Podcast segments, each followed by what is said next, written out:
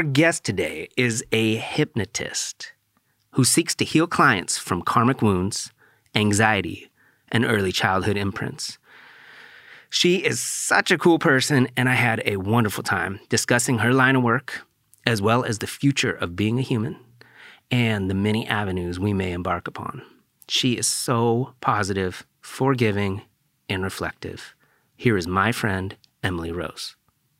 Yeah, so that's uh, that's where I wanted to start. Perfect. Tell me about hypnosis. It's a really interesting thing because we're in hypnosis all the time. Like we're in trance throughout the day, whether it's you're driving to work and you forgot how you got to work, or you're watching a television show or a movie and it feels like no time has passed, but you know, you just watched The Hobbit and it killed two and a half hours of your day. For sure. So these trance states happen when our critical mind is gone. And so that can happen when we're either extremely relaxed, it can happen in, you know, before dream states, it can happen so many different ways. Um, but the purpose of intentional hypnosis is the process of rewiring the brain in some manner or another. Um, we can do this by regression, which is a process of going back to memories, um, whether they be in this incarnation or people who believe in past lives. We can go into past lives and we can rewrite or reframe a mental reconstruction in the mind.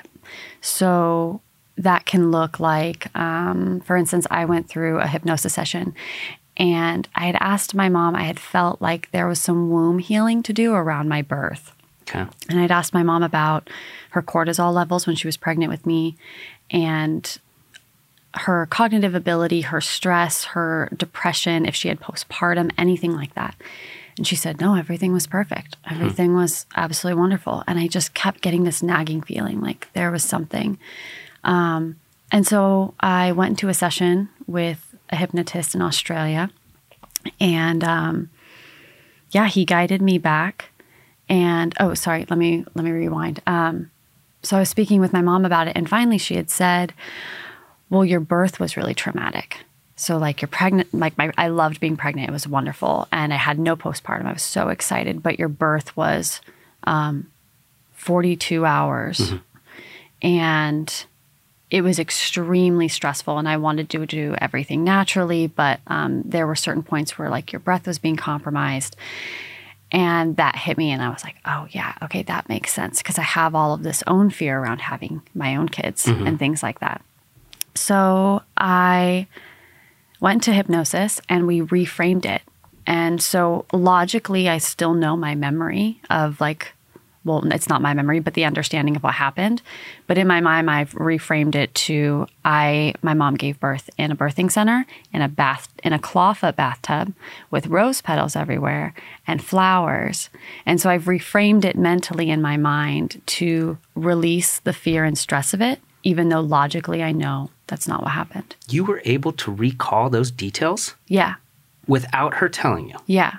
They, and she confirmed that? Yes. They were not extreme details in the sense of like, I couldn't hear people's words, you know, um, but I could feel stress. I was in her womb and I could feel like I was confined. I felt like I couldn't breathe. I felt extremely anxious about coming into the world. I felt um, just so many things.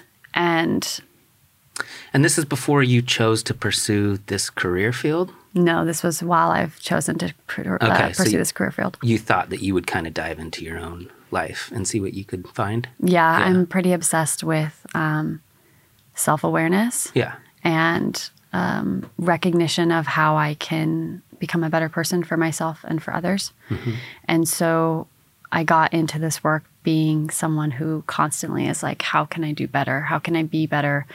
Um, and how can I not be so self destructive? And um, so I found this career and I've been obsessed with it because I can do so many things. And that's just one aspect of reframing. We can also reframe and do inner child work. So a person who was bullied perhaps could go back and we could do gestalt therapy, which is a process of um, you know, you speak to your bully and they have to listen to you. And when we're in hypnosis and the conscious mind or the the critical mind is out of the way, we are in full like creative consciousness and emotion. And so that's what's really powerful. So you can step into the feet of the bully and figure out in this miraculous way of like, you know, why did you bully me? And the bully will say in their own words, um, I'm abused at home. Yeah, that's usually what it is, right? right? Yeah. yeah. And so then they can reciprocate it and understand like oneness. And it doesn't uh, you know, exempt them from anything they did, but it brings an understanding to know like other people have trauma. Mm-hmm. And so there are different ways we can reframe things, um, whether they be emotional healing or in my case, in that one, like actually mentally restructuring how I felt and what that uh, environment looked like. So, do you think it was beneficial? Are you glad you you went that path and figured it out? Yeah, it's um, it's definitely not a one trick pony. I mean, it is for some things. You know, you see stage hypnotists and they're like, cluck like a chicken, and people do it on command, or um, people who are smokers can quit smoking in one session. But when you're going in for therapeutic processes like trauma or PTSD or you know binge eating coping mechanisms that have been really long term ingrained mm-hmm. it's going to take a few sessions to really open that up and process that. So that was my first step in really opening that up and like coming to terms with my own birth story. And then there are other things following that I'm working on. Yeah, it probably helps you. It probably helps you when you're working with clients, right? It, since you've been through it and you kind of know what it's like to be on the other side of it. Yeah, and I think that that's really important. Um, I don't take my clients through anything that I haven't been through myself. Mm-hmm. So of course, knowing that everyone has different experiences, but the process itself and how it leads, because I want to make sure that I know how it works. So I um, have learned from a few different mentors. I take a lot of online um, summit courses, and so you can watch people teach live and they'll answer your questions, and it's really wonderful. And this process allows me to then see them and say, oh, okay, I really like this process. I can do this process, but before I do it, I'm going to purchase a session with them. Mm-hmm. So I think I've seen over 10 hypnotists this year. For yourself? For myself. Yeah. Um, learn making sure that this is a process I'm willing to try on a client and mm-hmm. work with. And if I don't like it, I don't do it. And if I do like it, I still test it out on friends and family first before I take clients through it because I want to see all different aspects of how it could work out mm-hmm. because every person's going to be different um, in how they respond to things, what their body feels like, whether it be heavy or light, their coping mechanisms. I've had clients who, um, interesting enough, fall asleep and not just like, oh, I'm tired, my body needs this rest. It is, we are two minutes in and I'm having uh, suggesting their body to relax, focusing on the temperature against their skin and the rhythm of their breathing, and they're out like a light. And then mm-hmm. I wake them back up and they're out like a light.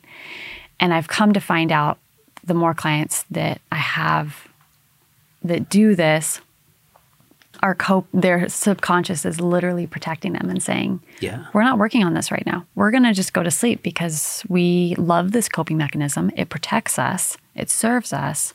We don't want to change it. And so that's a really interesting um, avenue because i either have to figure out is this client not ready to work truly not ready to work on this? And they need to process more or do other types of therapeutic work? Or does this client really want to work on this and we can change this coping mechanism? And so it's a fine balance of making sure that i'm always in a place of actually serving the client and not just what they think they're capable of if that makes sense. Well yeah because when when you go under what, what do you call it? Going into trance. Going into trance. You're you're not conscious right? Oh your conscious mind is very much there. But i mean do you know that you're doing it? Do you know that you're hypnotized? Mm-hmm. Yeah? Uh, depends on the person. There are people who definitely are, how would I say it? Um, I've had people explain it as though their consciousness was right here. Huh. And they're like, you know, so I have clients who are channeling. I have sessions where people channel their guides or they uh, channel their definition of a higher power.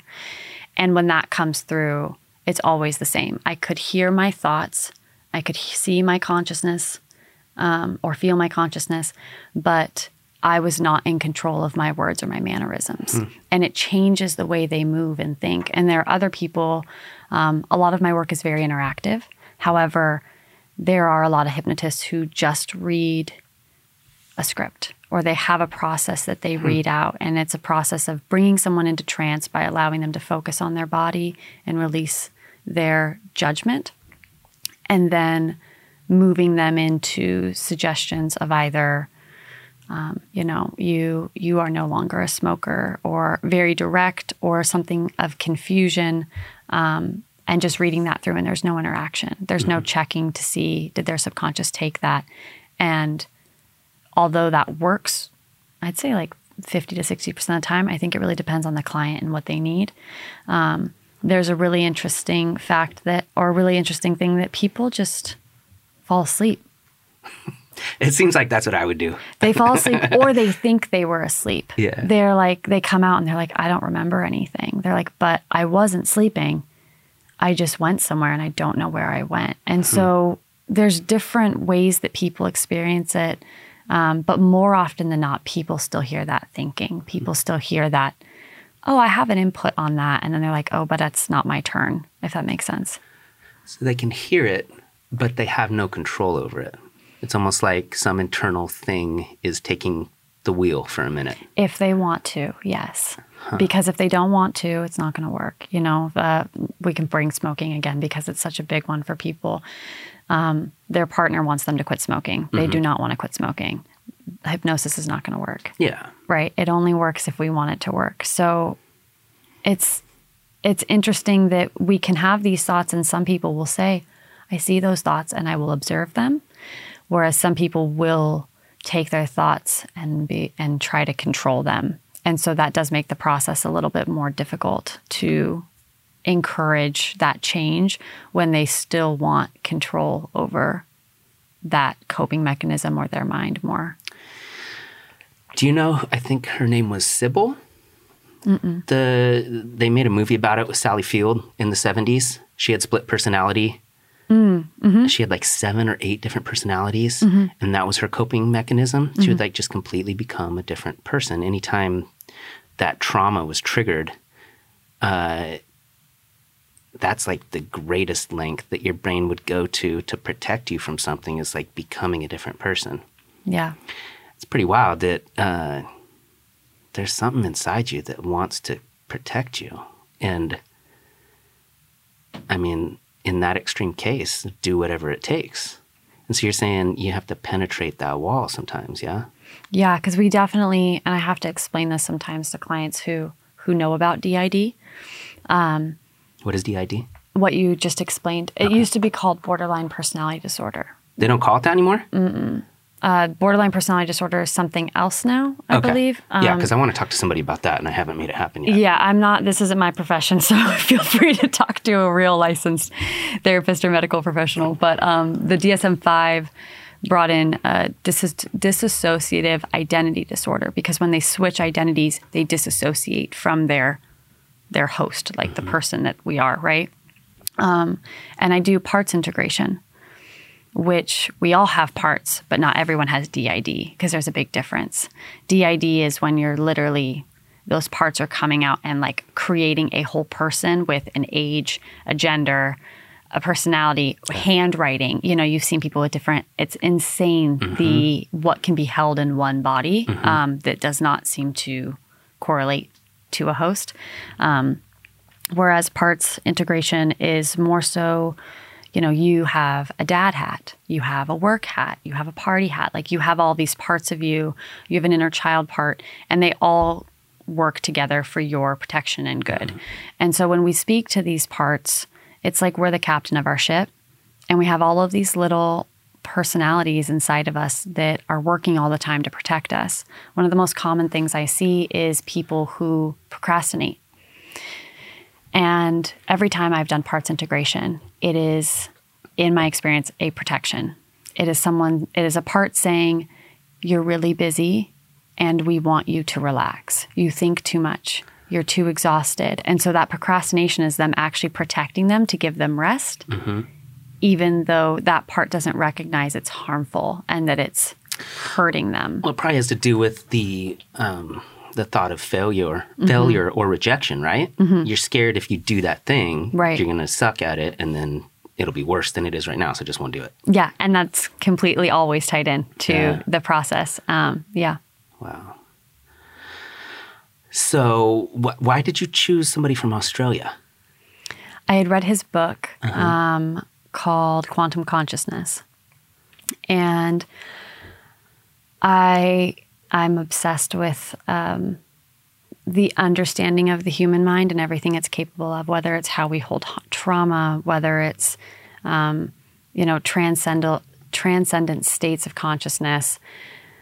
It it all just fascinates me, and so I, in my personal education, um, I didn't feel like it was good enough. My my baseline hypnosis education, and so I decided to learn myself. So I looked up the top five schools in the U.S. and found that they all had reading curriculums, which I did not have. So I went through and I purchased all the books that they read wow. in their reading curriculums, and then I read through them, and his was one of them and it's a concept. He does he does several different things, but um, it's a process of allowing people to, when their souls feel like they don't belong here. You know, humans that are constantly just feeling like this is so hard. Being a human is so difficult. I don't understand. Everything feels so foreign to me. And they can go into a guided session where he will help them understand why they feel this way. And more often than not, it's because their last incarnation was on a different planet in a different time. And so this feels so foreign, and he helps mend that and mm-hmm. like allow those things to come together so that we can understand our place in the world. He also does life between lives. He does past life regressions. He does um, he does a, a plethora of things. That book was specifically on the understanding of allowing the mind to do spiritual work, basically. Um, but since then, he's come out with several other processes that he's been building since, mm, I don't know, I think about 30 or 40 years now. So you flew to Australia to meet with him? Oh, no. No. I did it a virtual. Okay. Yeah, no, this was a couple months ago, and the Australia is like on lockdown. Yeah, yeah, yeah. yeah.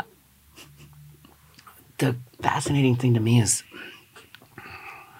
where we're at right now with all all of this info you've just given me and everything that we know and how many different issues each person can have and all the trauma that you can internalize and and um, just kind of remove yourself from reality. And so this is this is a field of study that hasn't been around for very long. It makes me wonder like what did they think 100 years ago 500 years ago? Like there must have been so many crazy people just so upset all the time and no one could tell you uh, they couldn't figure out a way to help you. You're just like sorry. Yeah, um, it there's history. I've I've tried to research, but we both know the internet is so saturated that it takes a lot of effort to research this. But there's a lot of history of hypnosis in Egypt and um, what am I trying to do? Uh, Rome and it's all around very ceremonial spiritual processes and then it kind of gets washed away and then we see some stuff in the 50s and 60s come up and it's very like old school clinical hypnosis. Um, like you know your body is relaxing and you no longer have anxiety. And then there's a metaphor about how there's so many clouds in the mind and that's all of your ruminating thoughts. And we're going to allow the clouds to move away. And just like that your thoughts have and worries are gone and dissipate um, and it's just super simple and now we're at a point where people are you know there's been studies of people who have cured their alzheimer's and cure yeah uh, and and uh, seizures i watched a live um, or not live, it was recorded, but it's uh, Charles Tebbetts. He is one of the founding fathers of uh, a type of parts integration. And he did a session I want to say it was in the 60s or 70s. It was pretty old. And he was just chatting with this guy and, you know, put him into trance. And he said, um, I'd like to speak to the part that is like obstinate or, you know, used a key word. And that part came out and he said, What's your name? And he said, Asshole. My name's Asshole. And he said, Okay, asshole, what do you do? And he said, um, I drink a lot. and uh, you know, and he's like, "Well, why do you drink a lot?" And he was, "Well, like my, my dad was mean to me." And so he he starts kind of unfolding this, and he's like, "Okay, well, you listen while I speak to another part." And he says, "Yeah." He says, "All right, I want to speak to a part that's protecting you." And this part came out, and I can't remember the name, but they said, "What do you do?" And they say, "Well, anytime they, he drinks, I buzz him." And they're like, "What do you mean you buzz him?" And they're like, "The seizures." And he's like, "Yeah, those seizures are because of me. I'm punishing him."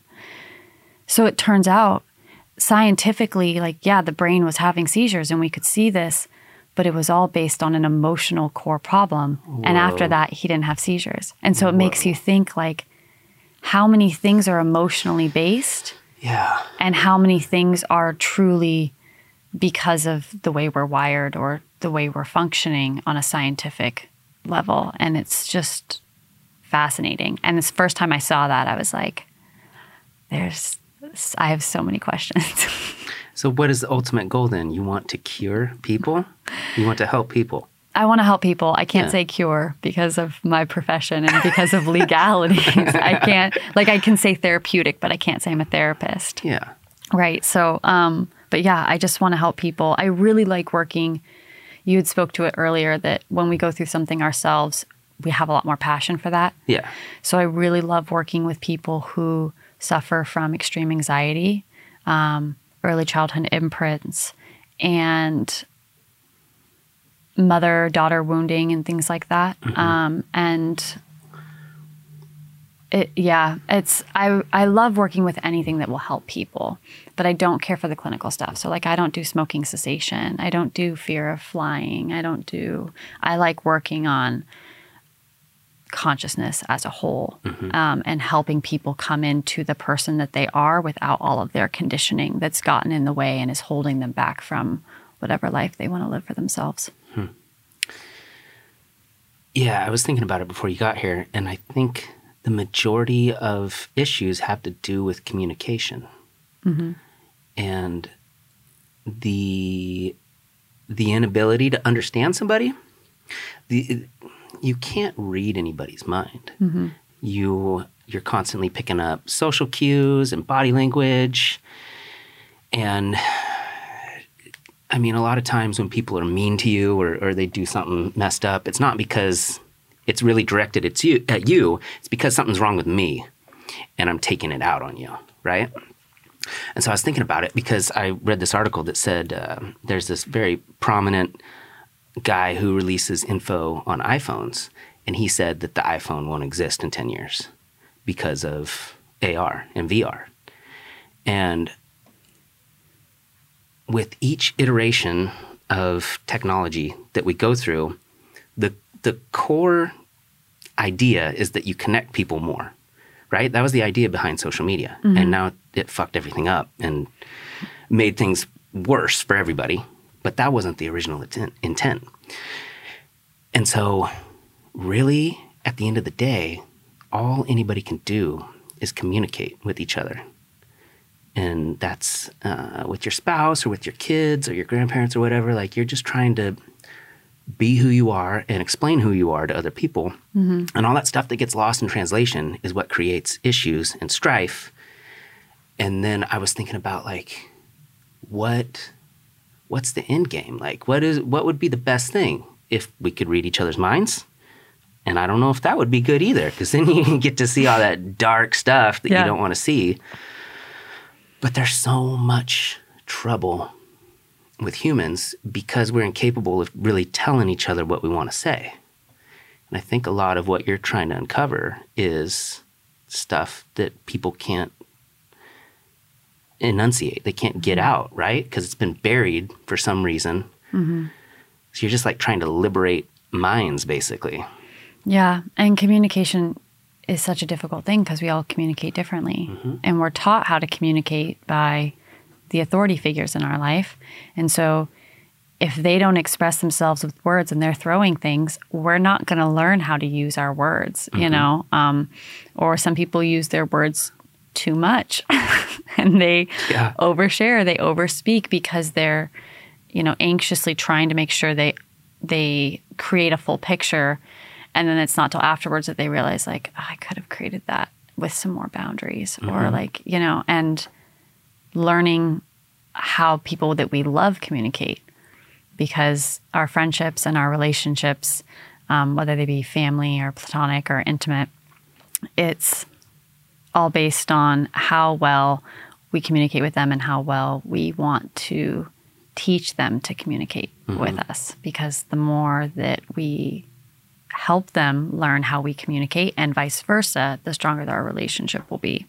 And that's something that naturally comes out of this process of working with people with anxiety and um, high stress levels and PTSD is the more they become aware of themselves and those ruminating thoughts start going away, the more and more they're able to communicate their needs, the more they are less attached to people who won't serve them and can't help them, and the more that they stand in their own and say, like, oh, that's a red flag, and I don't really need to follow that down that path. I can sit here and I'm going to be just fine. So, So would it be best to have some sort of like childhood program and then you get to people before something happens? Because it sounds like you're doing a lot of fixing the past.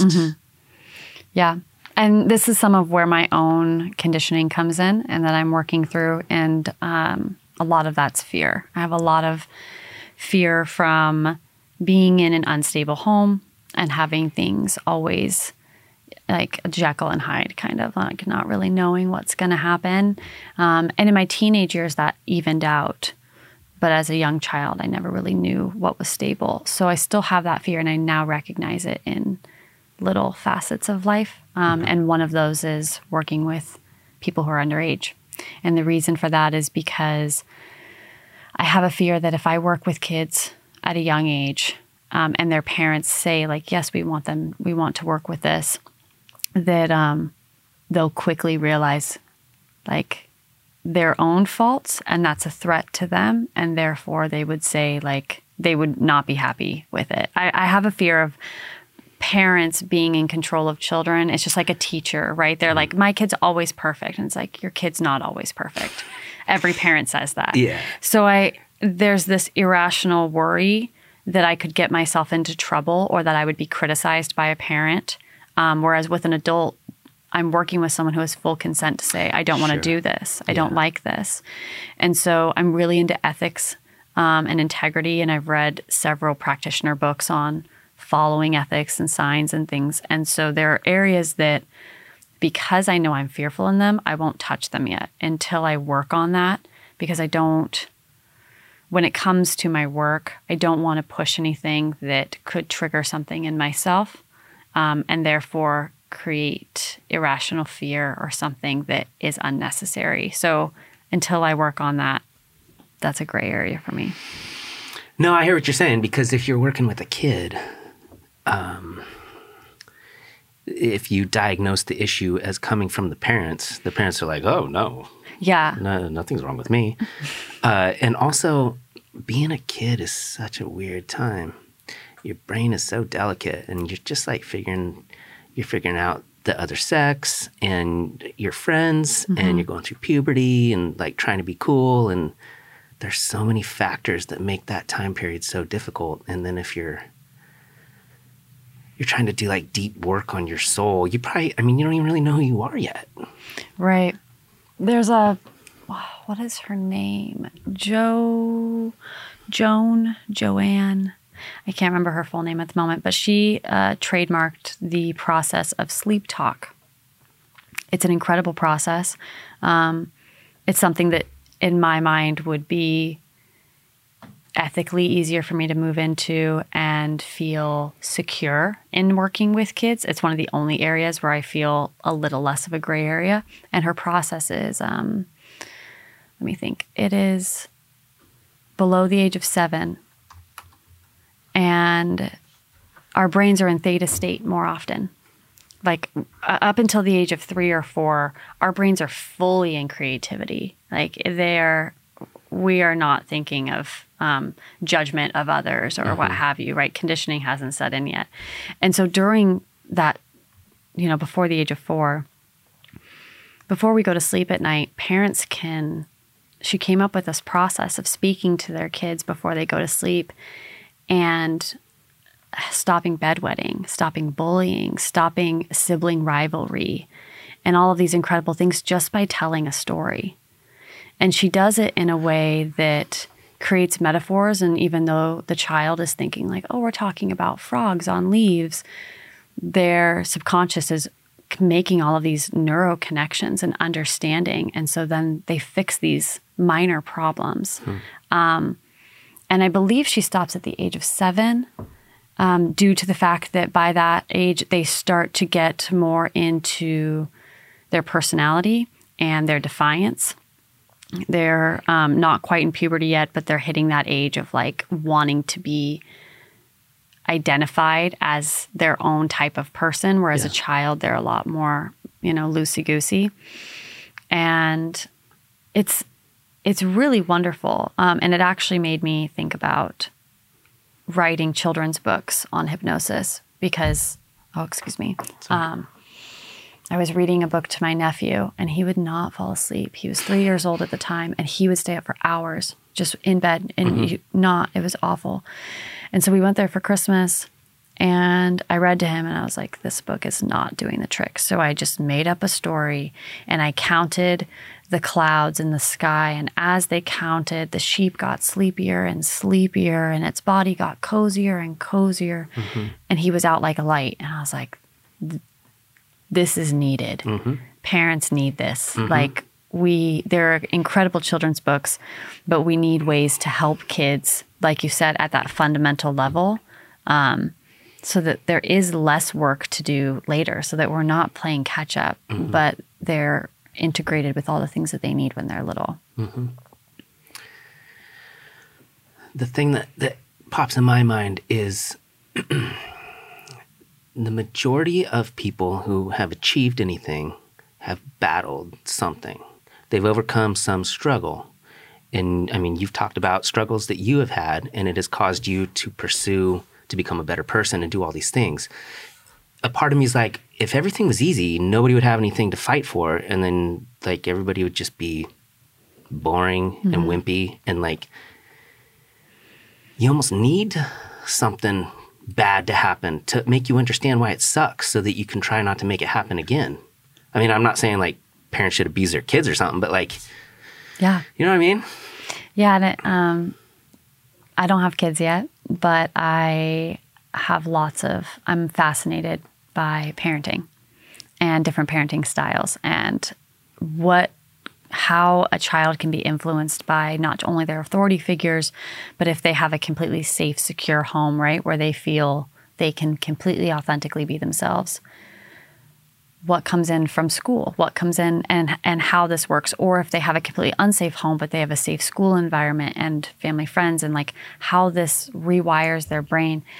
And I think to myself about how much I want to protect my future children, right? And you're a dad, so you know mm-hmm. that you want to like limit screen time because we know that social media for children is not great. Yeah. um, making sure that they are allowed to be bored because with boredom comes creativity. And so yeah. that they can actually experience things and be creative and and not just constantly be plugged into something or f- needing to be fixated and sensory stimulated. Um, but it also, you know, how uh, how much do you want to protect your kids, and how much do you also recognize that if I don't let them fail, will they ever learn, or will they ever will they will they just have privilege of like they had such a good life and they never need to strive for anything so then they never try to strive? Exactly because they're worried about failing. Yeah. Yeah. Uh-huh. No that's super important. Uh, my kids were out riding bicycles in the cul-de-sac the other day and uh, my daughter's 10 and my youngest son is 7 and she's like i'm worried about him he's going too far away he, he's, he's going to get lost i'm like he's going to figure it out. Mm-hmm. He knows where we live. He's not a mile away. He's like a half a block. He's cool. She's trying to protect him more than I am. I'm like, you got to let him fall down and skin his knee or something. Like, Yeah. yeah, you can't. Um, it's a tough mix because you want to protect him and you want him to be successful and, and figure stuff out. But you, the most important things that have happened in my life have been the awful ones that were extremely painful, but I had to find a way through them. And it made me stronger and a better person. And I mean, they sucked, but I don't wish they didn't happen. Right. There are opportunities. Yeah. Mm-hmm. But I mean, I guess that's not really the same as like, it's such a bummer when people have childhood trauma because you, Yeah, because there's a difference between like doing stupid things as a teenager or a young adult or even a grown ass adult and seeing like that was my own decision. I should have done better versus someone else doing something to you. There's a, it's a, yeah, it's completely different. I agree with you. Mm-hmm. do you think it's become more of an issue though recently, or you think, you think things have gotten better? It seems like they've gotten better. I think that parenting model is changing. And so there are a lot more parents who are, um, you know, we went from what they call like the lost generation right before baby boomers who would raise the boomers to just like like shut up you're fun don't cry and like you know whatever just extremely harsh authoritative parenting to then boomers raising their millennials as like we're all getting participation awards. And like so the complete opposite of the scale which we know radical on both sides is not helpful. And it seems like we're finally coming into a place of you can be an authoritative parent but there's a difference between being authoritative and authoritarian mm-hmm. and making sure that you you know when you speak to your kids you get down on their level and you're not speaking down to them but you're mm-hmm. speaking to them and that you ask them to understand why are you crying where do you feel it in your body? You know what is it that's making you sad? And trying to teach them emotional intelligence about themselves. And i think it's happening more and more. Um, but i also think we're battling new things like technology. Yeah. and so, even with parents who are trying to bring all of this new awareness, which I think we're really going to see, you know, 40 years from now, like several generations down, it takes time to just, I feel like, actually ingrain things in. um, but we also have all, you know, kids aren't bored right now. Gen Z is so tuned in, which is wonderful because they're also extremely like they want to be an activist for everything and they want to fix everything, which is so cool. Like, yeah, please Yeah. past generations haven't done a great job. Like we'd love for you guys to to step up, but at the same time, they're also s- more fixed in on social status than it seems like anyone else because we can. We went from seeing, seeing like MTV Cribs on TV and thinking, "Oh, this is so cool," to I can literally look inside the homes on Instagram of every famous person, mm-hmm. and there's that jealousy and that like self doubt and all of these natural human things that at our core, if we're not secure in ourselves, social media is just gonna lift all that crap to the surface. Yeah. So I think there's an equal balance of like, there are some things that are getting worse, but there are other things that are getting really good. And I'm hoping that, you know, technology is technology, but maybe social media in a few gen- generations, people will actually see, like, we'll have enough time for people to, younger generations to actually stop because millennials were so quick to be like, this is so easy. Here, take a tablet. You're, I love this, right? Easy parenting. It's mm-hmm. great. And we didn't, it's just like you said, we got the internet. We didn't recognize the repercussions. We handed kids our phones and our tablets, not realizing we just created a monster. Mm-hmm. And so maybe Gen Z, when they have kids, will be the first to say, absolutely not. and we'd have Yeah, this right. wonderful, like, you know, more stability in a home for children to be authentically themselves while also feeling like they can be bored and they mm-hmm. can, I don't know, go touch curtains or like lick tables, like mm-hmm. anything other than trying to play Angry Bird. yeah. Yeah. I, I always think that when I'm like in the grocery store. And if you don't stop yourself, the natural tendency is to just pull your phone out and do something. Mm-hmm. Or like if you're in a doctor's office, or even if you're like hanging out with your friend and there's like an awkward moment in the conversation, like your natural reaction is just to like, yeah. and then you don't have to like, then you just feel normal, I guess. But a lot of times I'll be like, I'll pull my phone out or something and I'll be like, I don't even have anything I need to do. Like, why can't I just stand here and think about stuff? Mm-hmm. Because I think that's really important. That's when I have my best ideas. Is when I'm just like mm-hmm. staring at something and people are like, "What's wrong with that guy?" And you you, know? notice it, right? Because if you're at a coffee shop and you're just sitting, you recognize everyone on your phone. You sit in the doctor's office and you recognize everyone's on their phone. And it could be different. I mean, you you do this. So clearly you're probably you're you're an entrepreneur, right? You're working on your phone. Like you probably have emails and things coming to you. Um, and so there there are those of us who have work, but there are also those of us who are just scrolling yeah. and we're just trying to go through uh, filling our time with something so we don't have to think about stress or think about or let thoughts come into our mind um, it's easier to like disassociate Which I guess is good, but then, like you said, then you're looking at stuff that you don't have that you wish you did, and then feeling shitty that you don't have it. It's a weird trap. It's a weird trap. Uh, when I, I took my kids to uh, to Seattle to go to Wild Waves, and it was my son's birthday, and he brought his friend, and they're 14, and they're both sitting in the back seat next to each other. They hadn't seen each other in months. They didn't talk. They just both stared at their phones. And then I talked to him later. I was like, "Hey, man, what's up? Like, didn't you guys have stuff to talk about?" He's like, "Oh, we're just we're we're playing games with each other, like playing each other the game Oh on the phone." Oh my phone." gosh. And then he's like, "We're texting each other." I'm like, "You're sitting right next to him, dude. What do you mean you're texting him?" And it might have been some stuff they didn't want me to hear, you know. Mm-hmm. But I was just like, I'm 37. I'm not. I don't feel like that old. And that generation is so different in a lot of ways. Mm-hmm. And that's what makes me be like, man, I don't feel that old. I don't feel like I'm that removed from all that stuff that's happening, but it's different. Mm-hmm. Like they would rather they would rather play uh, PlayStation together in different houses mm-hmm. than like go hang out. yeah And that's so foreign to me. Like all I wanted to do when I was that age is go hang out with my friends. And it didn't matter what we were doing, if we were like drinking or getting in trouble or whatever. Like we were doing stuff physically together. And I don't think kids care about that as much anymore. You can have like this persona that exists online. And it's more important to like groom that avatar or whatever. It's just so different.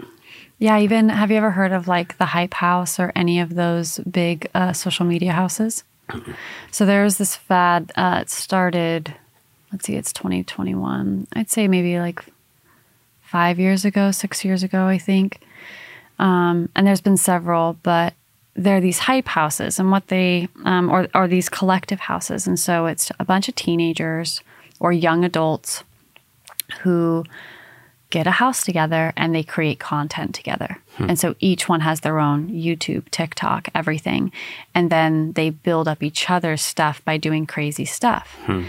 And, but it's so interesting because they have all of these incredible, incredible content, right? One, they're being sponsored by big names. So they have a ton of money. Yeah. So they can give away cars or they can like, you know, egg someone's house, uh, the entire house with like thousands of eggs and paid to clean it up. Like there's no limit. It's a lot of privilege. There's like Whoa. no limit to what they can do. Um, and it's all for the sake of content. But then there are people who are who have been in those groups who have come out and actually filmed what's happening when they're not creating content and they're all on their phones. They're like going to an influencer party or, or one of these parties is the most boring thing because we're making content. Yeah. and once that content is done we are all on social media. We're texting each other. like we are Yeah, not yeah. like you said we're we're in the same room and we're not even interacting. We're mm-hmm. interacting virtually. Mm-hmm.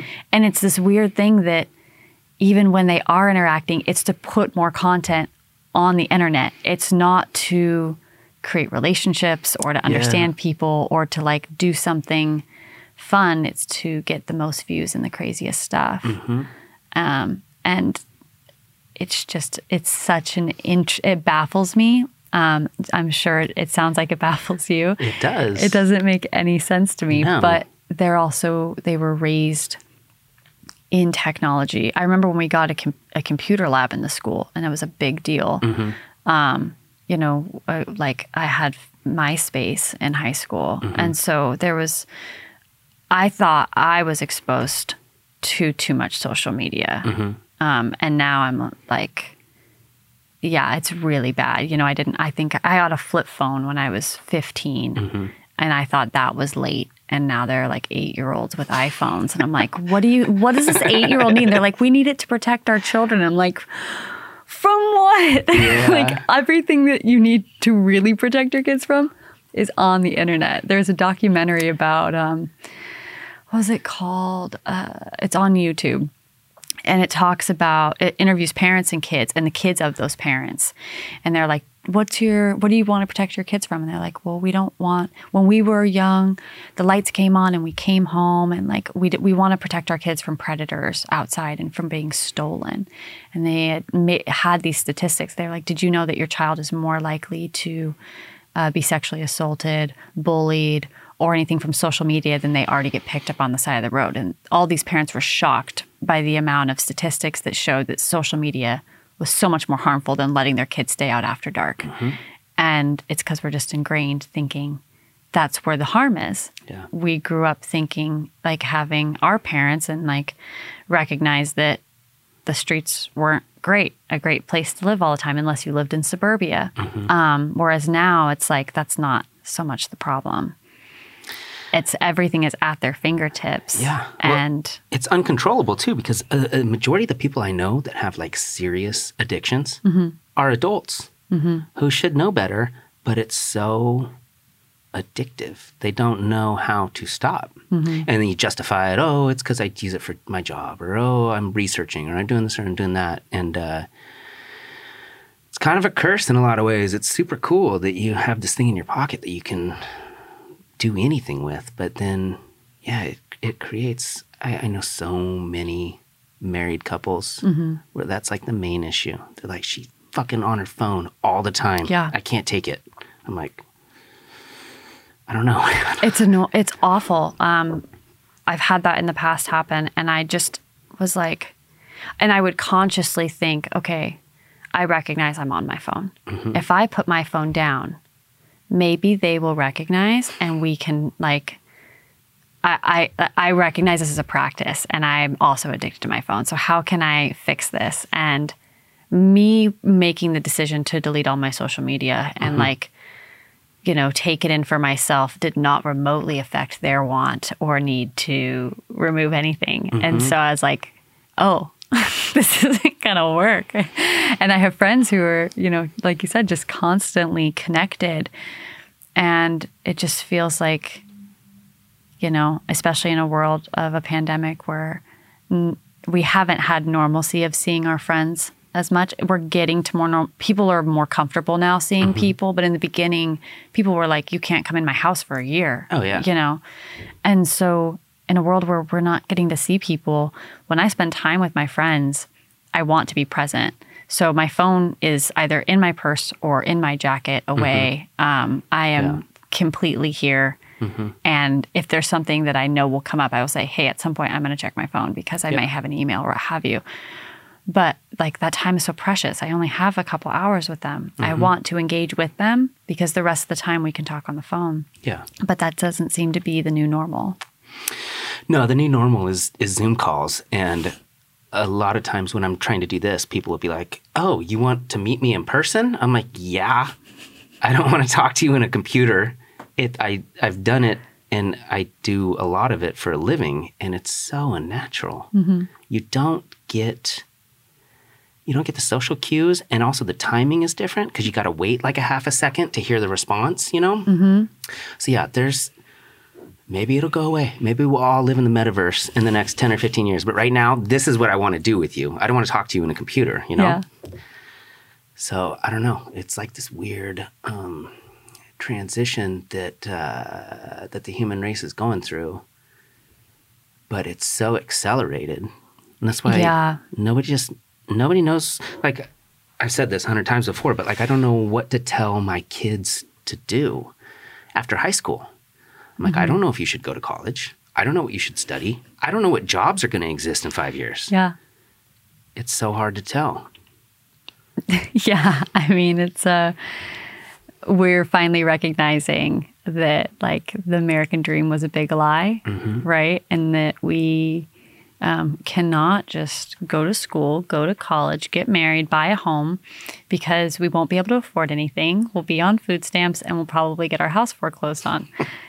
we need, there's a lot of other steps that need to get in the way that, you know, have uh, been added since previous generations that they didn't need to do. And so it's like, do we really need college? I mean, unless you're going to be a lawyer or a doctor or someone who needs to be barred by um, a board of directors, do you really need to go to college? Can you take, um, can you go to community college and take all the creative courses that you want without the intention of getting a degree, but just knowing that you're going to learn the tools to paint or produce or record or whatever it may be? Um, can you do life experience and just travel? Like there's so many options, and it, I'm with you. It's kind of like, and, and we don't know what's going to be the big jobs in a few. I mean, we know tech's not going away. There's always going to be work in tech. There's always going to be work in blue collar jobs and technician jobs and things like that. But um, there's a lot of career fields that are becoming obsolete that weren't just five years ago, especially since COVID. That really accelerated what it means to work from home, what it means for people to um, use more virtual assistants and and things that are technology based um, and don't require like hiring a, a real human person. Well, and I I don't want to give away what company she works for, but I have this friend who works for a very large, prominent company, and uh, they said that she has to go back in person two days a week in January, and if she does that, she gets her same salary, or she can stay home and continue to do work from home for a significant pay cut. Really? Yes.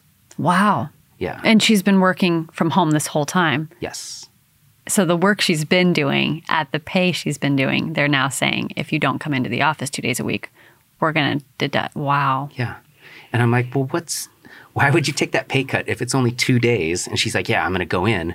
But that seems so crazy. Mm-hmm. And it's got to just be like a cost saving measure. So they don't have to force you to come in. But then they're like, well, if you're going to, you know, write emails in your pajamas, then we're going to pay you a lot less money. Yeah. It's weird. It's super weird. Mm-hmm. I'm with you. Yeah, it's pretty crazy. I don't know what's going to happen. What do you think is going to happen with like like this platform, like podcasts and you know 10 20 years. Do you think that there because there are so many podcasts i, I don't know the statistics on this so feel free to correct me but like 50 50 being you know all, only audio and there's so many video podcasts right? Mm-hmm. Or video and then they also produce audio so they have one of each. What do you and and audio would be i would assume it would seem more natural to the audience because they're not seeing a discrepancy in um, visual aesthetics around each person.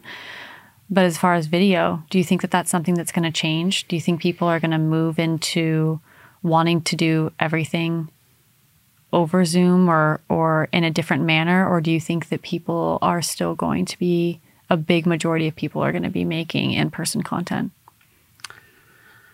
I think it's going further and further away from it, probably just due to COVID. Um, well, I mean, not just because of COVID, but because of what we're talking about. How um, I think this whole metaverse VR situation is going to be legit. I think it's going to take over. You're just going to. I, I heard it explained on a different podcast I was listening to. Um, why would you want to be you when you could be anything you wanted? You could be a tiger, you could be Kim Kardashian, you could be who said that uh, I can't do you remember the name of I can't person remember who it was. Oh, man. Um, but they they framed it that way and I was like, that's not really appealing to me. I right I'm cool with me. But for a younger kid who's grown up in that environment and they've always had uh, a new outfit they could buy in Fortnite, get a new skin, you know, for your character, Mm-hmm. or you, I mean, you can upgrade anything. You just pay twenty bucks and then you get this new sword or whatever. Like you can be anything you want to be. it's very appealing. It is very appealing, especially if you hate yourself and you're like, oh, I don't like my hair or I'm I'm overweight or what. Like, you don't have to work on this. Right. Which they say like some 70% of kids right now are not happy with themselves, whether it be because of their weight, whether it be because of their skin or they're like something physically esthetic mm-hmm. or they just have social anxiety and they think everybody hates them and they're mm-hmm. paranoid. It's a huge majority of kids. So yeah, it makes complete sense that they're all for them. That's a huge that's a great advertising technique to For say sure. like you don't have to be you anymore. Like, okay, Yeah, good. I hate I hate this. This sucks. sounds awesome. It sounds great. Yeah.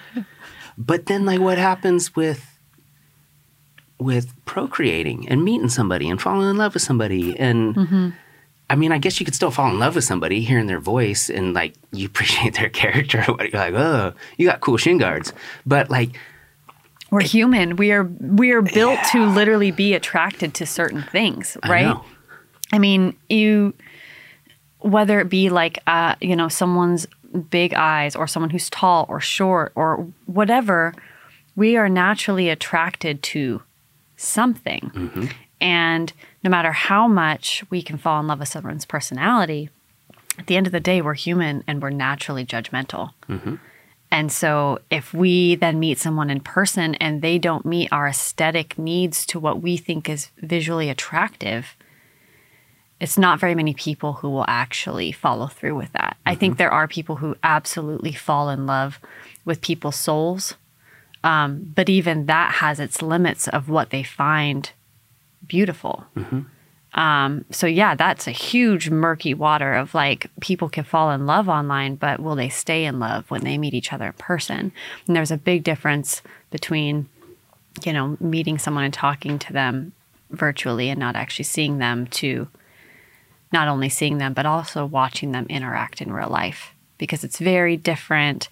I'm sure you've you've been in a room with people where you're like, this is so great, like we interact so well, and then you see them with someone else and you're like, oh, they treat them very differently. That was really rude, or like they're really mean to their waitress, or whatever it may be. Um, and you you gain a greater lens and perspective for that, right? And so if we're doing everything online, we're not getting the full picture of who someone is. Mm-hmm. We're getting like this best version of them because they're wearing this mask that they want people to think that they mm-hmm. are.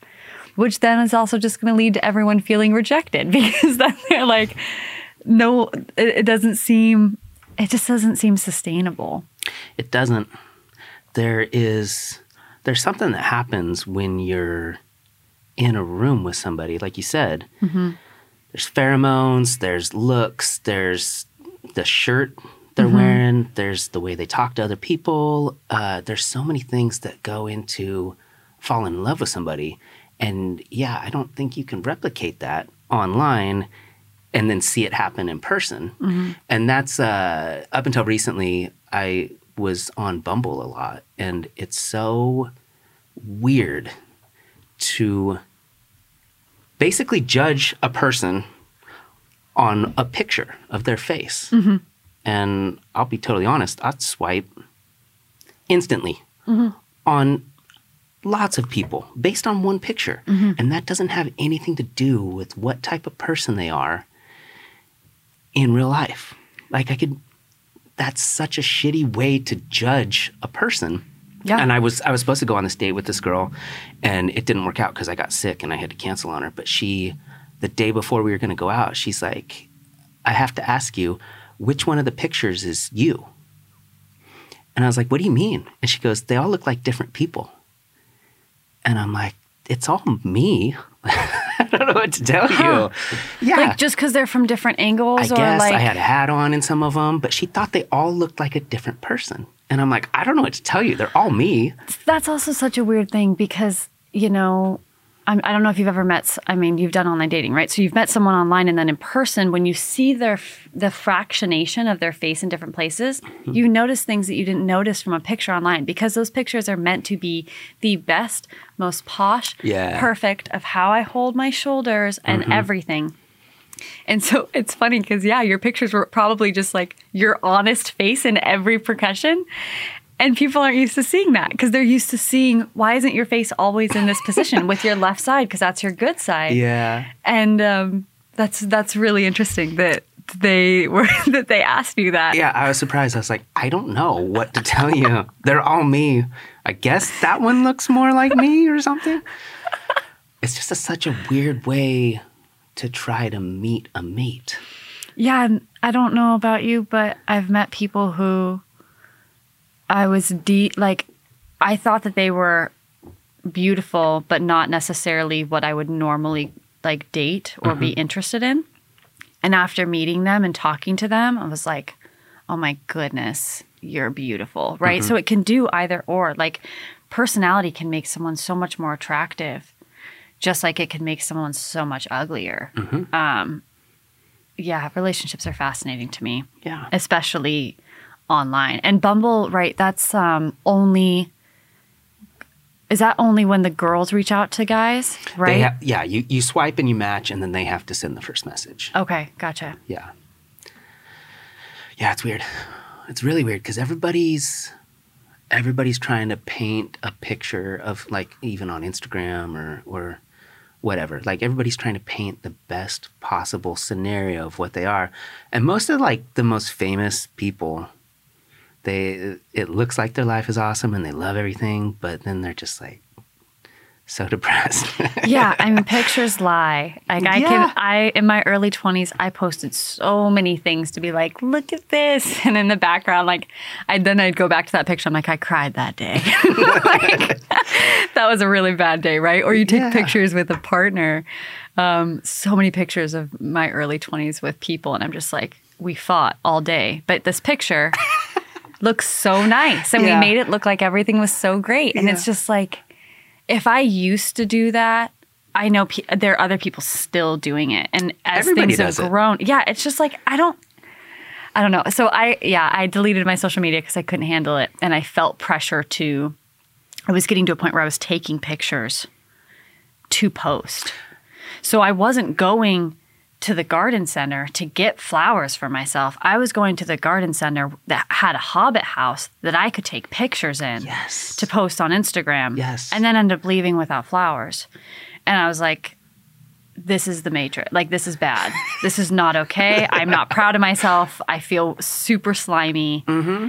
And I also feel like, why am I trying to be something that I'm not? And why am I doing things only for the satisfaction of pleasing others and not doing it because I just love gardening and because I love to plant flowers? Mm-hmm. And so it's a really toxic circle and it's unfortunate because we don't know the lens right? We see these photos of other people and we're like it must be this. They must be so happy. And that can cause people with jealousy or or whatever it may be. But we don't actually know if that's the right lens. Yeah. we don't know what's truthful. We don't know what's photoshopped because there's so many crazy i watch a youtube's youtube's like the one social media that i watch and um, that's that's enough for me. I can fill enough time with YouTube, and uh, I've watched a few videos on before and after. So people will take, take photoshops, right, and they'll Photoshop their body, but then their friend will post the same photo. And so you can find the original and find that like the wall is warped Yep. and like their knee is way out far. And it just, one, it's insane, but also just makes me really sad. Like, why can't we post pictures of like our roly poly bellies and the way mm-hmm. our bodies just sit because we're human and mm-hmm. none of us look like that? Yeah. Yeah, it's this constant strive for perfection, but it's all the little it's all the little things that make us different that make us interesting. right. Like, imperfection is Yeah, beautiful, yeah, right? Yeah. Yeah. A weird world. I don't know where it where it goes. Um, You think that the metaverse is going to take over? yeah. Okay, so I haven't done a lot of research on this because I just haven't. Um, it's a it's from what I remember. Let's see, I had Facebook. I deleted it three years ago. So from what I remember, Facebook three years ago, we're it's obviously evolved a little bit, but we're turning that into a virtual reality realm only. Correct? It'll only be virtual reality. I think uh, for as as evil as that dude is and um, driven by like profit and stuff, I think he's very smart. And I think he understands what's coming and he owns Facebook, so he can he can push that to happen. I think that's where it's gonna go. And then I don't know exactly what it'll look like. It'll probably be like the same you'll still be able, be able to see your grandma's garden and your friends that were partying last weekend, but you'll be in the world. Yeah, I'm so interested in what this looks like. So, yeah, because that's so if your grandma's taking a picture of her garden, but you're in the metaverse world, like a 3D structure, then she's got a house and she will like her will her picture like upload to the garden that she has in her metaverse. I don't know. I didn't I'm think so of curious about like how I agree with you. I think he's evil, but he's also a genius. Mm-hmm. And I'm i'm very intrigued to see how this uh, comes to fruition and what exactly it means for like our future in virtual reality and wanting more and more for people to just disassociate from the world because it's all really scary and really shitty and no one trusts the government like in any country and so we're just going to go on to metaverse and be whoever we want to be be. whoever yeah You know, you could eat as much as you want. Uh, you could drive a Porsche or a Lamborghini or whatever. Like you do anything. yeah Yeah, I didn't think of it that way, but I think you're right. Everybody, maybe everybody will just have like a house. i don't know On a street. i'm so interested I mean, it, it's really cool for a lot of reasons, Mm-hmm. but you're right. People will not exist in the world anymore. Mm-hmm. You'd just be like chilling in your La-Z-Boy with your goggles on. yeah I mean, you just have to like set a timer to go eat real food Mm-hmm. a couple times a day. And then, I don't know, they'll probably have jobs in there. Sure there, there's going to be some way to, to Oh my gosh, generate ad revenue. So crazy to have like a job in virtual reality. Yeah, it's going to happen. I didn't even think about that. Yeah, that is going to happen. That's insane. yeah, you'll go to your fake job in the fake universe. You're like, hey, how's it going? You know, you just ride your bicycle down the street. It's This is a problem. Crazy. It is a It's problem. like you're right. Like, I mean, there's so many. For as many good things as social media has brought, it has brought double the amount of bad things. And this isn't going to be any different, right? It's going to bring all of this incredible technology and ways for people to communicate and like express themselves in a way that's so unique and different. But at the same time, it's just disconnecting human interaction, which like we as humans need no matter what anybody says when we don't have human interaction look look at what happened like you have kids in the car who are texting each other instead of talking to each mm-hmm. other so they're finding new ways they're very they're intelligent and they're still communicating but that leads to more anxiety and more stress because they're not actually learning how to handle struggles with human interaction mm-hmm. face to face yeah. I bet. I mean, that's good business for you, though. Yeah, it's great. it's great business for me. I wish it wasn't. You're gonna but be booming in five years. yeah, it's uh, it's so crazy, and it's funny too because a lot of my clients I'm getting right now, I find that my clients mimic me or they mirror me. So I bring in people that teach me something about myself, right? Um, and I've heard this from a lot of different people in a practitioner practice that clients will find them that helps them recognize something in themselves that they need to work on. Uh, whether it be creating a boundary, whether it be a mirrored trauma that we need to recognize, ooh, I'm too close to this and I'm not, re- I can't work with you and I need to send you to someone else. Or this is a really good opportunity. I'm ready to do this. I can help them without being biased of my own trauma and what have you. And I'm finding right now, how much do you know about astrology? Not a ton. Okay. So um, there's something called a Saturn return, and Saturn orbits every 27 to 30 years. And so everyone has a Saturn return, um, like right before 30, right before 60, right before 90. And Saturn is all about limits and your boundaries and your struggles and um, logical thinking. Uh, you reap what you sow is a very like Satyrian sentence.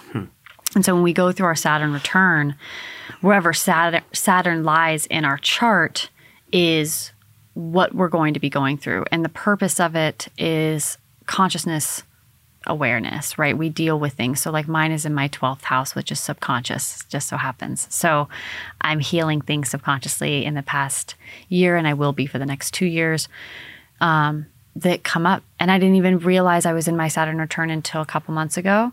But at the beginning of the year, in- intuitively, I was just like, I'm sad.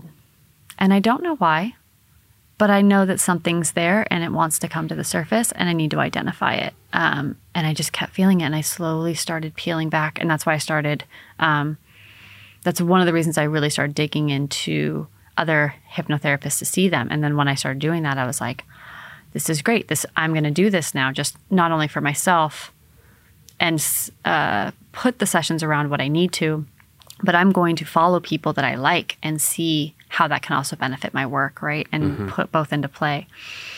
And I find that right now I'm seeing so many clients that come in um, and on their discovery call, they're like, yep, I'm 27 or I'm 28 or I'm 29.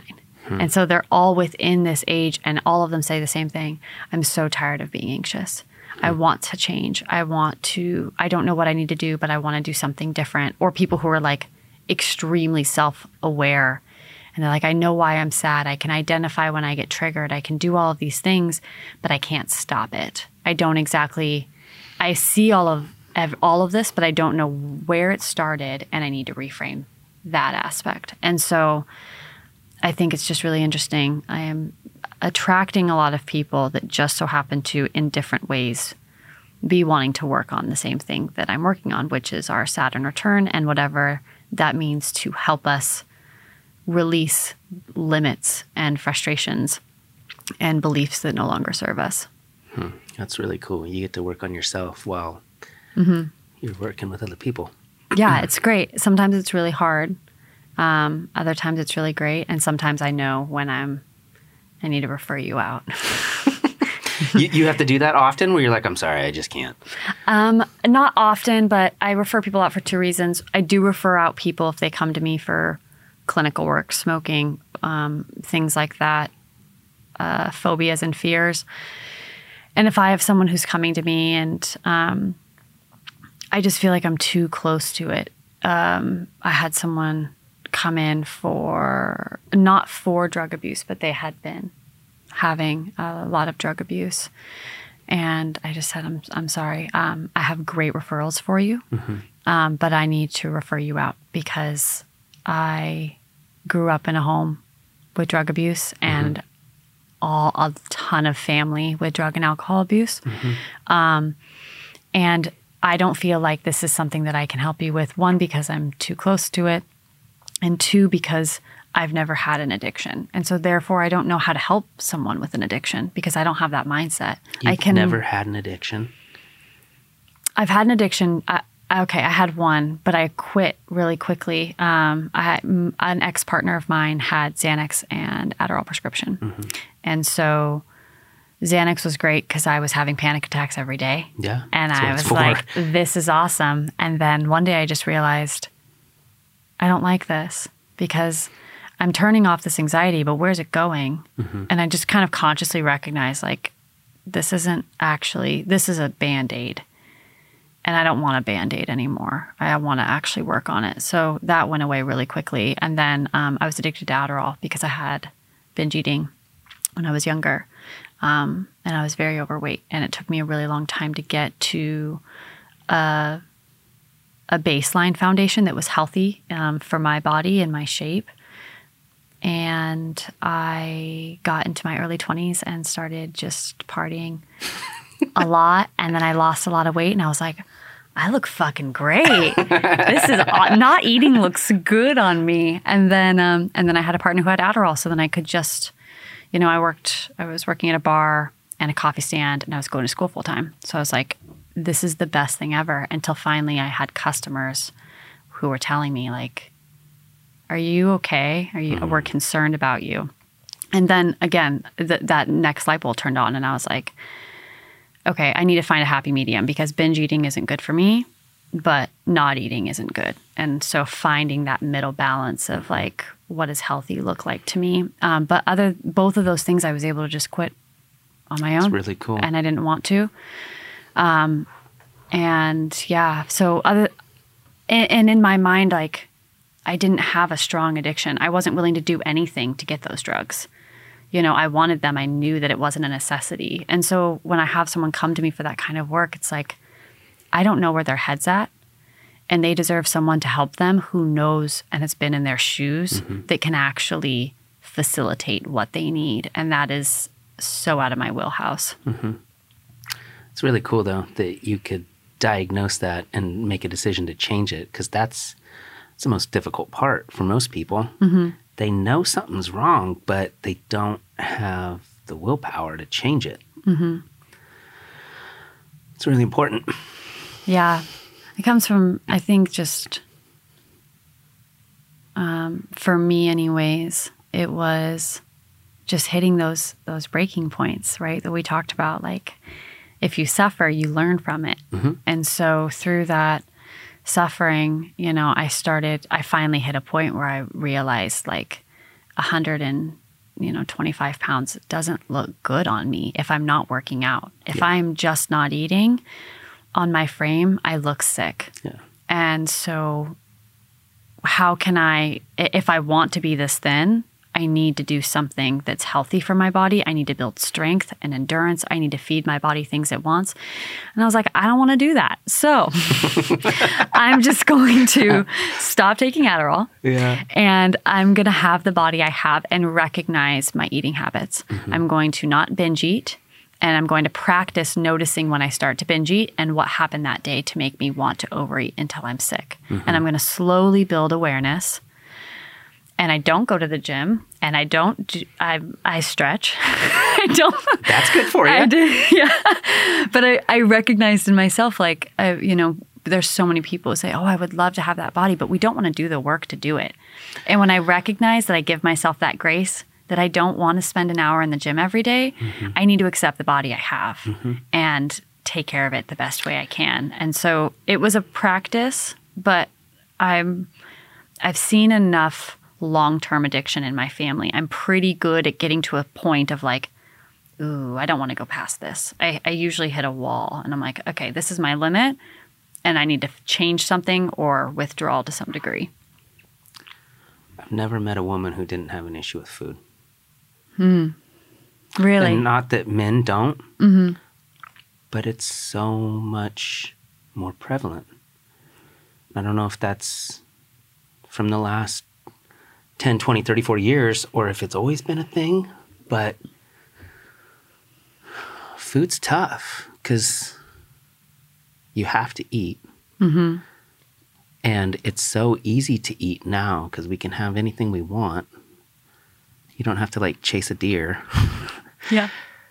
Um, it's yeah i mean i know a number of number of people who have had significant issues with it and that's it's one of the toughest ones because you if you're hooked on heroin you can find a way to quit heroin. Mm-hmm. You don't need heroin but you need food. Mm-hmm.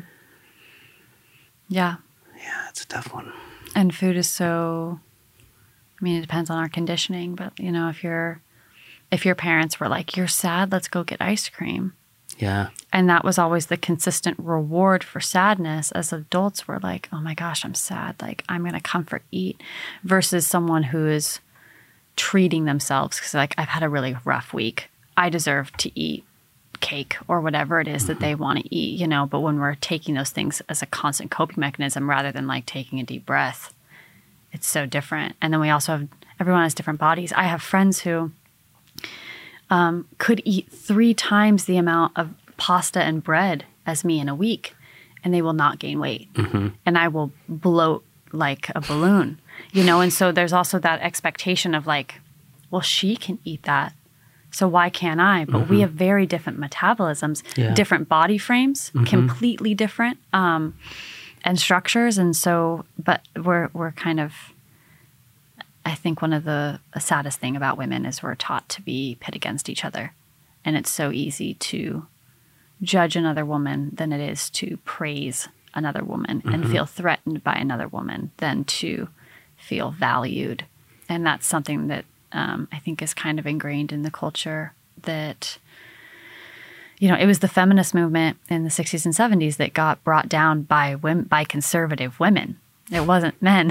and so it's like, you know, which stems from patriarchy and like the system as a whole.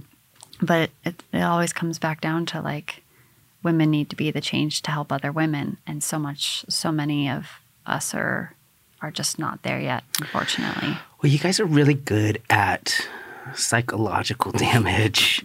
Yeah. Guys will just punch you in the face. But there's this great Louis C.K. bit where he's like, a woman will shit in your heart. It's so true. And I love women, and I think you guys are great, but you're so good at tearing people apart mm-hmm. with your words. And Yeah. when you do that to each other, oh, and then you do it with photos on Instagram, and it's a rough world out there. Yeah. Yeah. women are women women can be very very mean. Speaking as someone who used to in my early 20s like i was a pathological liar. I would lie about i, I mean the stupidest things like did you drink all your water? And i'd be like yeah. And i didn't drink any of it. And it was a coping mechanism for people pleasing mm-hmm. because i thought that if i lied that you would be happy with the answer and therefore I wouldn't be in trouble. Hmm. But if I told the truth, I would be criticized, not recognized, not fully comprehending that when you lie and people find out, you are more in trouble than if you had told the truth. That hadn't quite clicked for me. And so I grew up lying all the time and um and just being very unself-aware and malicious. And it was never purposeful. I never did anything to be like I want to hurt this person so I'm going to do this. It was just things just came out of my mouth and I look back and I think, "Oh my god, I hope that person's okay." Like I I think I might have traumatized that person and I really hope they made it out all right. Like I I hope that I wasn't someone that broke them. Um and that they are better people for being able to handle someone like me because I was just such a mess. Um, and now I'm on the complete opposite end. Like, if you wanted me to call Comcast to try and get a cheaper bill and lie about something, I'd be like, I won't do it. Yeah, like, I'm, yeah. I'm a very all or nothing person. It's hard for me to find middle ground. But right now, I'm like, I do not, I do not lie whatsoever. Um, and yeah, I think looking at that aspect of myself and who I used to be, I learned that from other women. I learned not the lying aspect, that was a coping mechanism, but who I was and how mean I was. I learned from other women in my life who I thought were good people and not recognizing until afterwards like when some when a woman was really nice to me and genuine wasn't trying to take anything for for uh, granted or or trying to steal my partner or whatever it may be i was like wow you're really nice. I think like i don't deserve to be friends with someone like that. And it took a really long time for me to recognize the difference between women who are really self-destructive and can just say things. And like you said it's just shits in your heart. Like it's not good compared to you know women who recognize um, how to properly communicate certain things. It's hard. I I don't think I have it figured out, but I think I'm way better at being a human than I was 10 years ago or 20 years ago. You you're a product of your environment, you're a product of the people you hang out with and who your parents are and who you hang out with, um, who you go to school with, where you work. All those are factors in creating you. And you don't you don't figure it out right away. And most people don't figure it out ever. But that's the the misconception is that when you're a kid, you're like, "Oh, my parents have it figured out. Oh, my grandparents know what they're doing." right like this pedestal of like they're not human they're your parents uh-huh. and then one day which it clicked for me this year or last two years it clicked and i was like my parents are human like i see my dad now when he's in his inner child and i don't see him as my dad i see him as like this little kid who's playing guitar and is like five years old and like wants a validation and attention and i'm like it's so different. But as kids yeah we're like our parents have everything figured out. They know everything. And there it's it's a weird it's a weird concept that we make up in our minds about what parents are until one day we realize they're human too. Mm-hmm. They're just like us, and that's a re- that's a weird thing to It's to find. weird. Yeah. Yeah. We, I, I don't know about you, but I put a lot of thought into age as a number. Mm-hmm. And for the longest time, I thought I had to achieve a certain amount by a certain age because other people had achieved a certain amount by a certain age. And then you just think, like, oh, 40's ancient, 50's like you're almost dead. And like I'm almost 40 now. And I don't, like, I feel like I'm smarter in a lot of ways, but I'm also an idiot. And but that's the that's the beauty of it is that I get to keep learning something new every day. I get to hang out with you and hear what you have to say, and like it slowly changes my opinion on some things. I think that's the most important part is just that you keep trying to figure stuff out. Because I don't, I'll be 90 years old and I'll be like, man, I wish I would have learned more.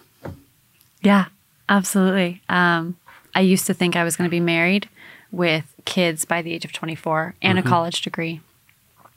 And I'm like, I'm I'm 28, and uh, I got married at 26.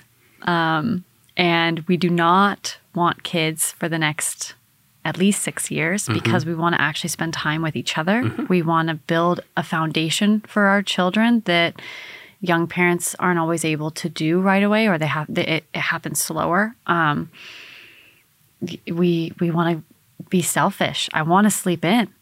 I want sleep. How dare you? because I know once we have kids, we are going to be fully like, you know, there. I I I think all parents hit levels of like laziness in the sense of you're just tired. You're raising kids. You need a break for yourself. But I also think that there's a big difference between parents who are completely. Um, not involved and will just put their kids in front of a TV for 10 hours versus a parent who like actively is trying to engage their children in one way or another and I just feel like I'm going to I know my personality and because I'm all or nothing I'm going to go all in. I'm going to have no sleep. I'm going to ha- have no hobbies for the first like 7 years and give up everything. And I'm going to at some point need to find balance again. And I'm just not ready to make that sacrifice yet. And I think so many people you know, I also have friends who are like, "Oh my god, I'm I'm 27 or I'm 30 or I'm this," and I'm like, "I'm fucking 28 and I'm excited. I have more money than I've ever had. I'm way happier than I've ever been. I've started my own business, so I work for myself. Like." It can only go up from here. Like, mm-hmm. this is great. Mm-hmm. 21 sucked when I look back at it. Like, that was not fun. But, you know, when you're young, you're like, 21's going to be so awesome. And it hits you in the face and you're, Yeah. it's really difficult. And then you get to drink to wash it away. yeah, exactly. Forget all your troubles. yeah. That's a very adult decision. Yeah. I think it's a good one. I'm grateful. I'm I'm grateful. We didn't I didn't have kids earlier. Um and, you know, it's just funny we put these things on age like we're supposed to do this by this age and and I've just come to feel like you know, my dad's uh my dad's 60. He retired at 55 working for the state. And um worked for the government in child protective services and his whole life has been on the like on the hamster wheel right never really doing anything for himself trying to raise his kids trying to be a good dad trying to be a good husband trying to be a good employee and he retires and um, he goes through a little bit of a midlife crisis and breaks down and he comes back out writing in a year writing over uh, 60 songs playing guitar Whoa. starting a band, moving to upstate New York from Washington, and just like li- wearing unicorn shirts and writing songs about cosmic cowboys and like smoking cosma. What? Let me think of the word. Uh, cosmogenonic weed. It's like cosmic and ga- ganja. Cosma ganja weed. Cosma ganja weed Nice. and it's just like this man that has never lived for himself at the age of 50 uh, sorry uh, 58 at this point at 58 when he started this process like that just shows you age is nothing, right? When someone that we think of what 55 and 60 year olds are doing, and he's like completely breaking those barriers. Mm-hmm. And it really opened up my eyes, and seeing him in his inner child all the time really opened me up to recognize that, like, age is just a number. And the more that we see it as a construct to hold and bind ourselves to, the less we're living for ourselves because we're building out of what society thinks is mm-hmm. appropriate. Yep. Right? Like seeing an 80 year old woman in a tutu, totally fine. She's crazy. She's having a good time. She's lived her life. Five year old, she's adorable and cute and wonderful. You see a 30 year old in a tutu and you're like, did you did you put on your kids' clothes today? What the, what the fuck is wrong with you?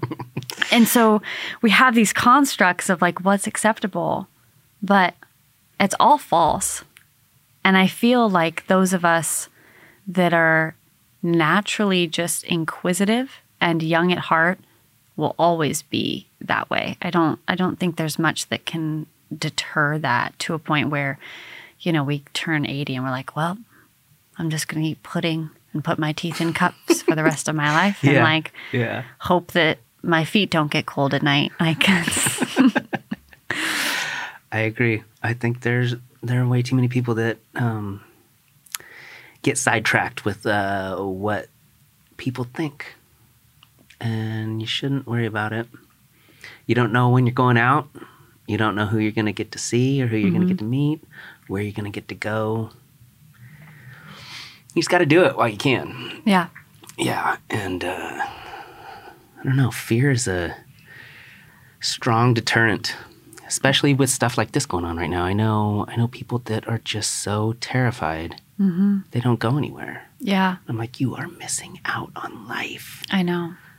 It's hard and you know that fear is irrational right I, I, my brother had said like the statistics that you're more likely to get into a car crash than you are to get like five times more likely to get into a car crash than you are to get covid and die mm-hmm. um, and yeah, it's people have stopped living their lives completely. And it just, it's devastating. It's not okay. You know, um, I, I believe everyone should be doing what they need to feel safe, but there's a difference between rational safety and like, you know, okay, so you don't want to be around people, but I can go to a local park that I know is almost always deserted. Or I can start doing things for myself and find things that add value to my life.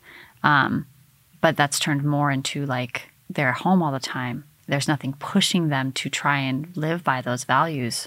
So more and more people are falling um, to the faults of social media and television, and you know um, that's a hard one in our house is watching movies. Oh, I, I watch to, a ton of movies. Yeah, I, we have to. I have to consciously think like, okay, in the past week, how much time? What What did I do? If I woke up, did I do a morning routine or did I go straight to work? Did I work for 12 hours and then watch Dragon Ball and then go to sleep? If I did that seven days in a row, am I adding value to my life yeah. outside of my yeah. work? And so I do try to consciously, pra- and I use that word practice because I feel like we say trying, and that kind of says, I'm not really trying. Like trying is I might do it, right? But practice is knowing that it takes time. We know that we're going to mess up we know that we can give ourselves forgiveness. I know there's going to be a week where I watch too much television, and there's going to be weeks where I'm much more in tuned with my activities and things that I love to do. But it's hard when people are in this pandemic and fear is running them because they're kind they're in fight or flight. When they're to the point where they're not living their lives, they're no longer living in value. They're only living in trying to protect themselves in whatever way that means. And so that means coping mechanisms are going to be coming up, healthy or un- unhealthy. Um, relationship struggles, if you have a partner or someone that you live with who's like, I really want to go do things, and they're like, it's scary out there. Like, then you have conflict. For sure. And yeah, it's, um, personally, I believe we can't stop living our lives. We can all do what we think is safe. Um, depending on that objective word and what that means to each individual. But at the same time, you know, bu- getting in a bunker isn't. Uh, Life is full of risk. You yeah. can't remove it all. If you don't want to bungee jump, don't bungee jump. You don't want to go skydiving, don't go skydiving. But you you risk everything every day. Going to the grocery store to to you get in the car and you drive. You you Yeah. could slip and fall inside the grocery store and hit your head. Like there, you're gonna die somehow. And uh, yeah, it just bums me out. Like it was a credible threat for a while, and now we understand it's not quite what we thought it was. And yeah, there's just some people that are driven by that fear, and um, you only get so much time. You can't you can't waste it all. Yeah, and I mean this is my my faith belief, so this is all objective to my personal reality, but like I truly believe that my soul is meant to do certain things. And if it's meant to die young, it's going to die young. Getting COVID or not getting COVID um, and dying from that, if I didn't die from that at a young age, I believe I would have died from, from something else. Like, I don't believe you can cheat death. And so, whatever happens is going to happen. And I'm willing to take whatever risks I believe are not risky for me, in my opinion, and follow my safety guidelines according to what those are, and also respect other people's boundaries and what they need, you know. Um, knowing that my beliefs may not fall within the majority, and therefore proactively making sure that I don't put other people in uncomfortable situations just because I have my own beliefs. And Yeah. I think there's a, yeah, it's it's all very interesting. The human psyche in this period has been extremely interesting, and watching people and how they react. Um, but I don't think that locking ourselves inside is the way to go, especially when we live in the Northwest where uh, seasonal depression disorder is like super high. It's a real thing. It's a real thing. And so locking ourselves inside for the whole year is year round. yeah, summer's only good for three months. yeah. You can't miss that. We need we need nature. We need to like Yeah. talk to a tree, hug a tree, like sit on the ground and like feel close your eyes and feel the grass between your fingers and like how they sit on each movement and like just the little things that we can do to connect to nature, whether it be once a year or five times a month. I think that um, that would go a long ways for people, but there's a there's that fear. It just sits there, and the news doesn't help No, not at all. the news is uh do you uh so john krasinski Mhm. he had a thing called um really good news Yeah, yeah. yeah so we watched that for the first what like eight weeks of the pandemic Yeah, and then he sold it. Yeah. And they destroyed it. yeah yeah so i don't want to talk about that part because that part The first sucks. 10 were really good. the first 10 Yeah. were really great and it was like I like watching this. It's nice to see what's going right in the world. Mm-hmm. It's nice to see the good things because the news is only spewing us the bad, the worse, and what they can twist Yeah. to make look even more disastrous. Um, and so, if we had more things, but our system's not built on distributing things that help people um, and make them happier, it's built on distributing control and, um, yeah, We just got to spin it, make it more positive. yeah, yeah, do our best. Okay, well, that's a good spot to uh, shut it down. So thank you very much. Yeah, absolutely. Thanks for having me.